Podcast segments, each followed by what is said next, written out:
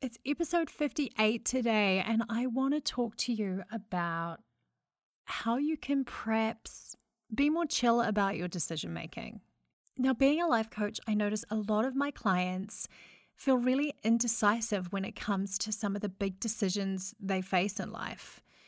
Today, I hope this episode will help any of you that feel like you struggle to make the tough calls. I'm going to share some basic scientific findings with you around decision making and what it is, and some of them are probably going to be a little bit counterintuitive. I'm also going to share three practical tips that I think can make everybody's decision making a little bit clearer. Now, if you struggle with decision making, my hope is that this episode will help you understand what's going on for yourself and make the process a little bit simpler.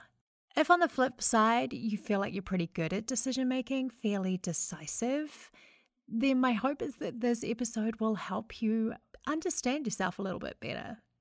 Now, before we jump ahead, I have a little favor to ask. If you've been enjoying the podcast, it would mean the world to me if you would take a couple of minutes to pop over to iTunes and leave a review more and more people are finding the podcast, which is great. And it's because of reviews like yours that they do find it. I'm knowing when I'm deciding whether a podcast is worth listening to or not, I want to see how many people have reviewed it and what they have to say. So if you could take a moment out of your busy day, it would really mean so much. I've tried to make it easier for you. If you go to the site www.thrive.how forward slash review, it should jump you to where you need to go in iTunes to leave one. But without further ado, let's get into today's show.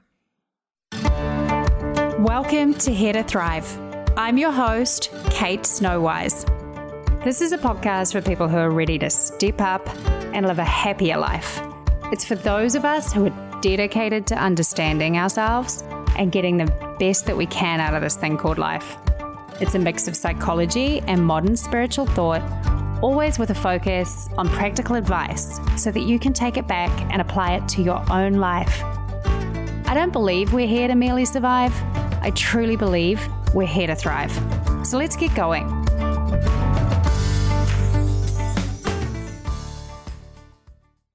Now, in life, we face choices, and some of them can feel pretty massive. What career should we pursue? In the same vein, should we change careers? Is the partner we're with right now really the one? Is it time to have kids yet? Or should we wait? What house should we buy? Which area should we live in? They're all big decisions. One of the really interesting things about being human is that when we're often feeling really overwhelmed by a decision, we just do nothing at all. Now, I've spoken in previous episodes specifically the are you reactive or proactive, and the one about mindset, about how we can approach life in two different ways. We can be intentional about where how we show up and what we want, or we can be a little bit more of a drifter. We can just drift along with life. When I typically talk to people, they tell me that the intentionality thing appeals to them. Now, Full disclosure, it's probably a bit of self selection. I do talk a lot about this, so the people that are talking to me probably like that idea. But the drift, as I call it, I really believe it's this place where you're not necessarily standing up and making decisions in your life, you're more being taken along for the ride. So, I guess this episode starts with what kind of life do you want to live? Do you want to be more intentional or are you okay with kind of going with the flow and just seeing how life turns out? Now, here goes the science on decision making. To start with, the short summary would be we're nowhere near as good at it as we think we are. When we predict what we think will make us happy, eh, we kind of get it wrong most of the time. Let me go into a little bit more detail. Now, there's a Harvard psychologist called Dan Gilbert, and he's done a bunch of research on our decision making and how it relates to our happiness levels. And he's found a couple of things. Now, I'm going to give you the super Cliff Notes version of his research. If you're really interested in it, I would encourage you to go back and listen to him speak about it himself firsthand. I've linked to two really good TED Talks in the show notes, so jump in there so that you can hear him go into more detail about these experiments and his findings. But here goes my Cliff Notes attempt. He has found that we're pretty average at guesstimating how happy we are going to be once we do a certain thing. And on the flip side, just how miserable something that doesn't appeal to us will make us feel. So, for example, we have a tendency to think that a new car is going to make us way happier than it actually does. We also have a tendency to think that losing out on something that was important to us will make us way more miserable than it does and for a way longer period than it upsets us we tend to overestimate both our happiness and our potential misery. So, what does that mean for decision making? Well, when it comes to making hard decisions, we're ultimately relying on our imaginations to predict how we're going to feel in the future. That's how we work out what is worth pursuing. But if we're not very good at that, why are we doing it? Imagination isn't necessarily our best asset. Now, in some of Dan Gilbert's other fascinating research on our decision making and how it relates to happiness, he looked into the idea of keeping our options open. Now, most of us like the idea of having flexibility, having our options open, right? If someone can tell me I can take my jeans back if I don't like them tomorrow, that makes me feel a little bit more confident about buying the jeans.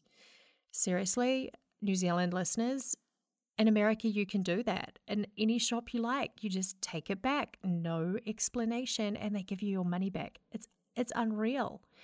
American listeners, when you're in New Zealand, the best you'll ever get back is a store credit, so you still have to buy something from the same store. It was one of the most exciting things about moving to the States for me that flexibility. It appeals to us.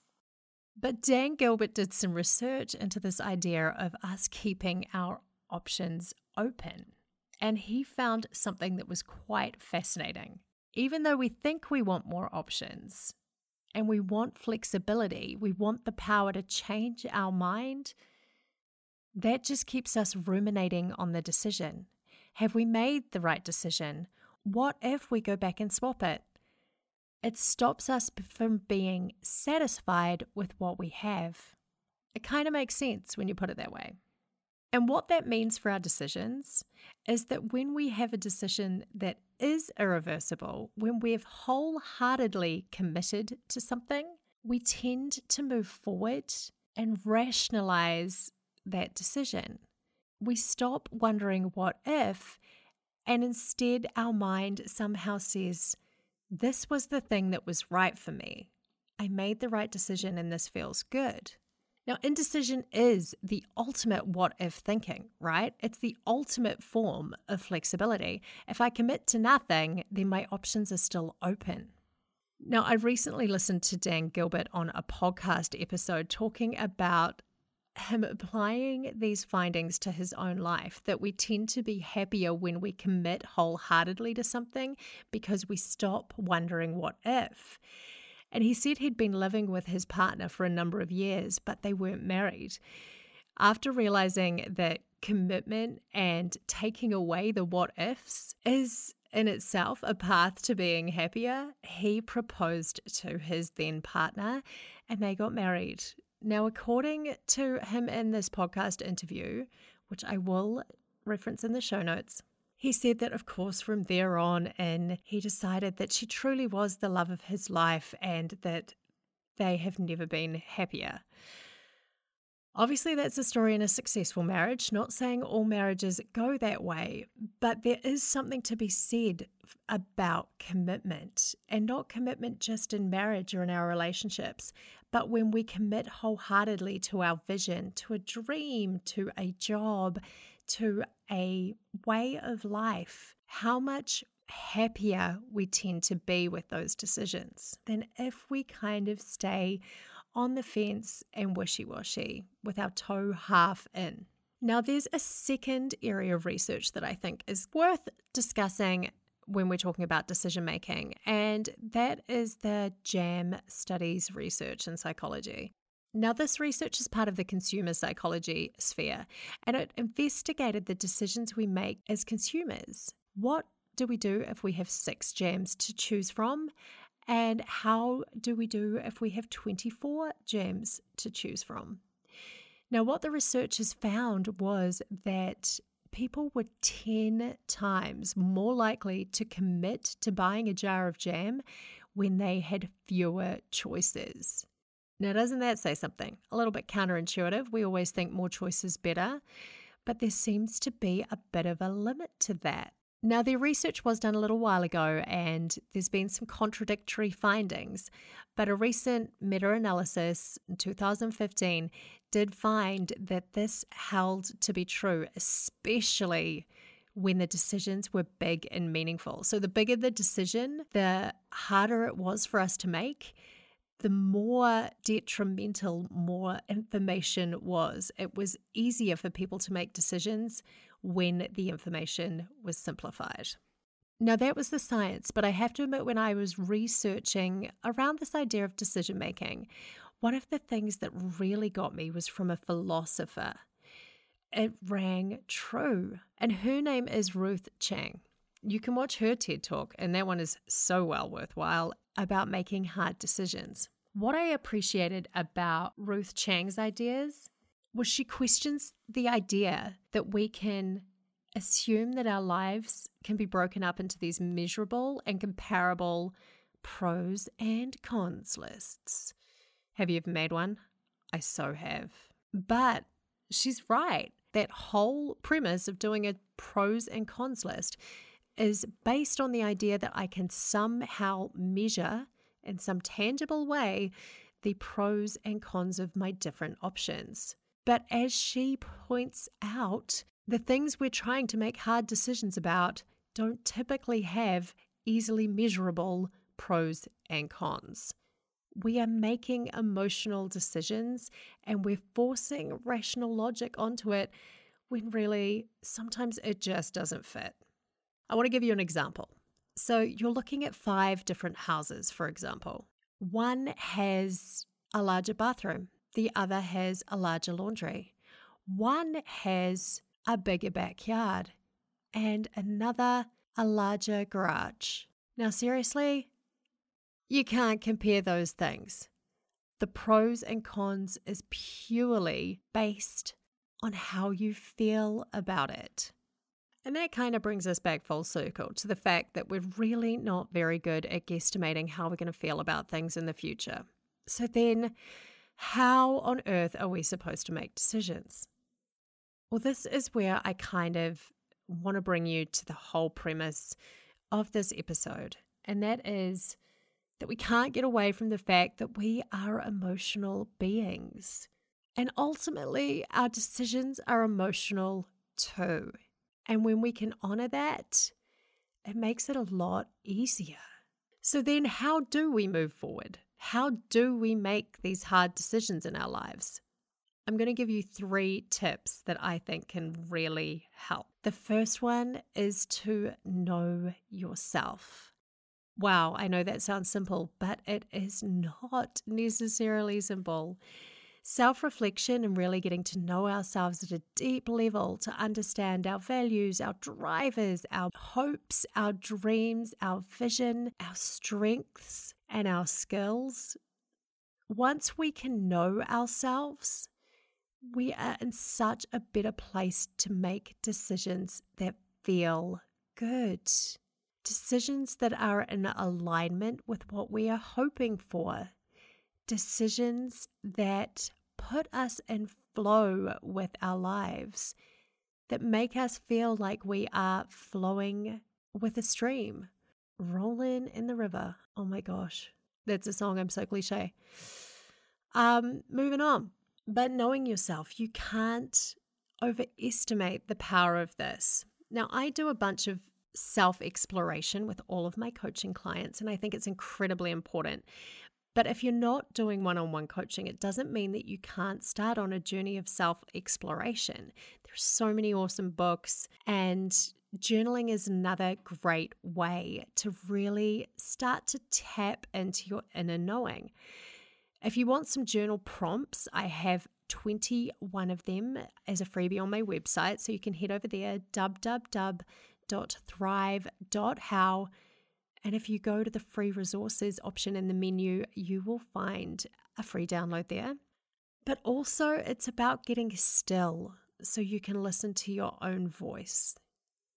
The more you know yourself and the more in touch you are with yourself, the easier it becomes to make decisions that feel good for you. So, number one, work on knowing yourself. The second tip to help you make decisions stop going crazy on procrastinating data collecting. You know, if this is you, that person that always feels like they need more data, always feels like they need more information, if this is you, stop it. Seriously, stop. But why should you stop it? I'm going to go back to that science stuff that said more information isn't better, especially when it comes to hard decisions. It starts to put us into the space of cognitive overload, and we get so overwhelmed by the data that it causes paralysis. So, simplify your data. I'm not saying don't get any data, I'm just saying make it as simple as you can. If you have a list of five houses you want to buy, if you have a list of seven schools you want to go to, get ruthless. I often say to my clients if you want to make a decision, put in a deadline. You're allowed to collect data up until next week, and then after that, it's time for decision making.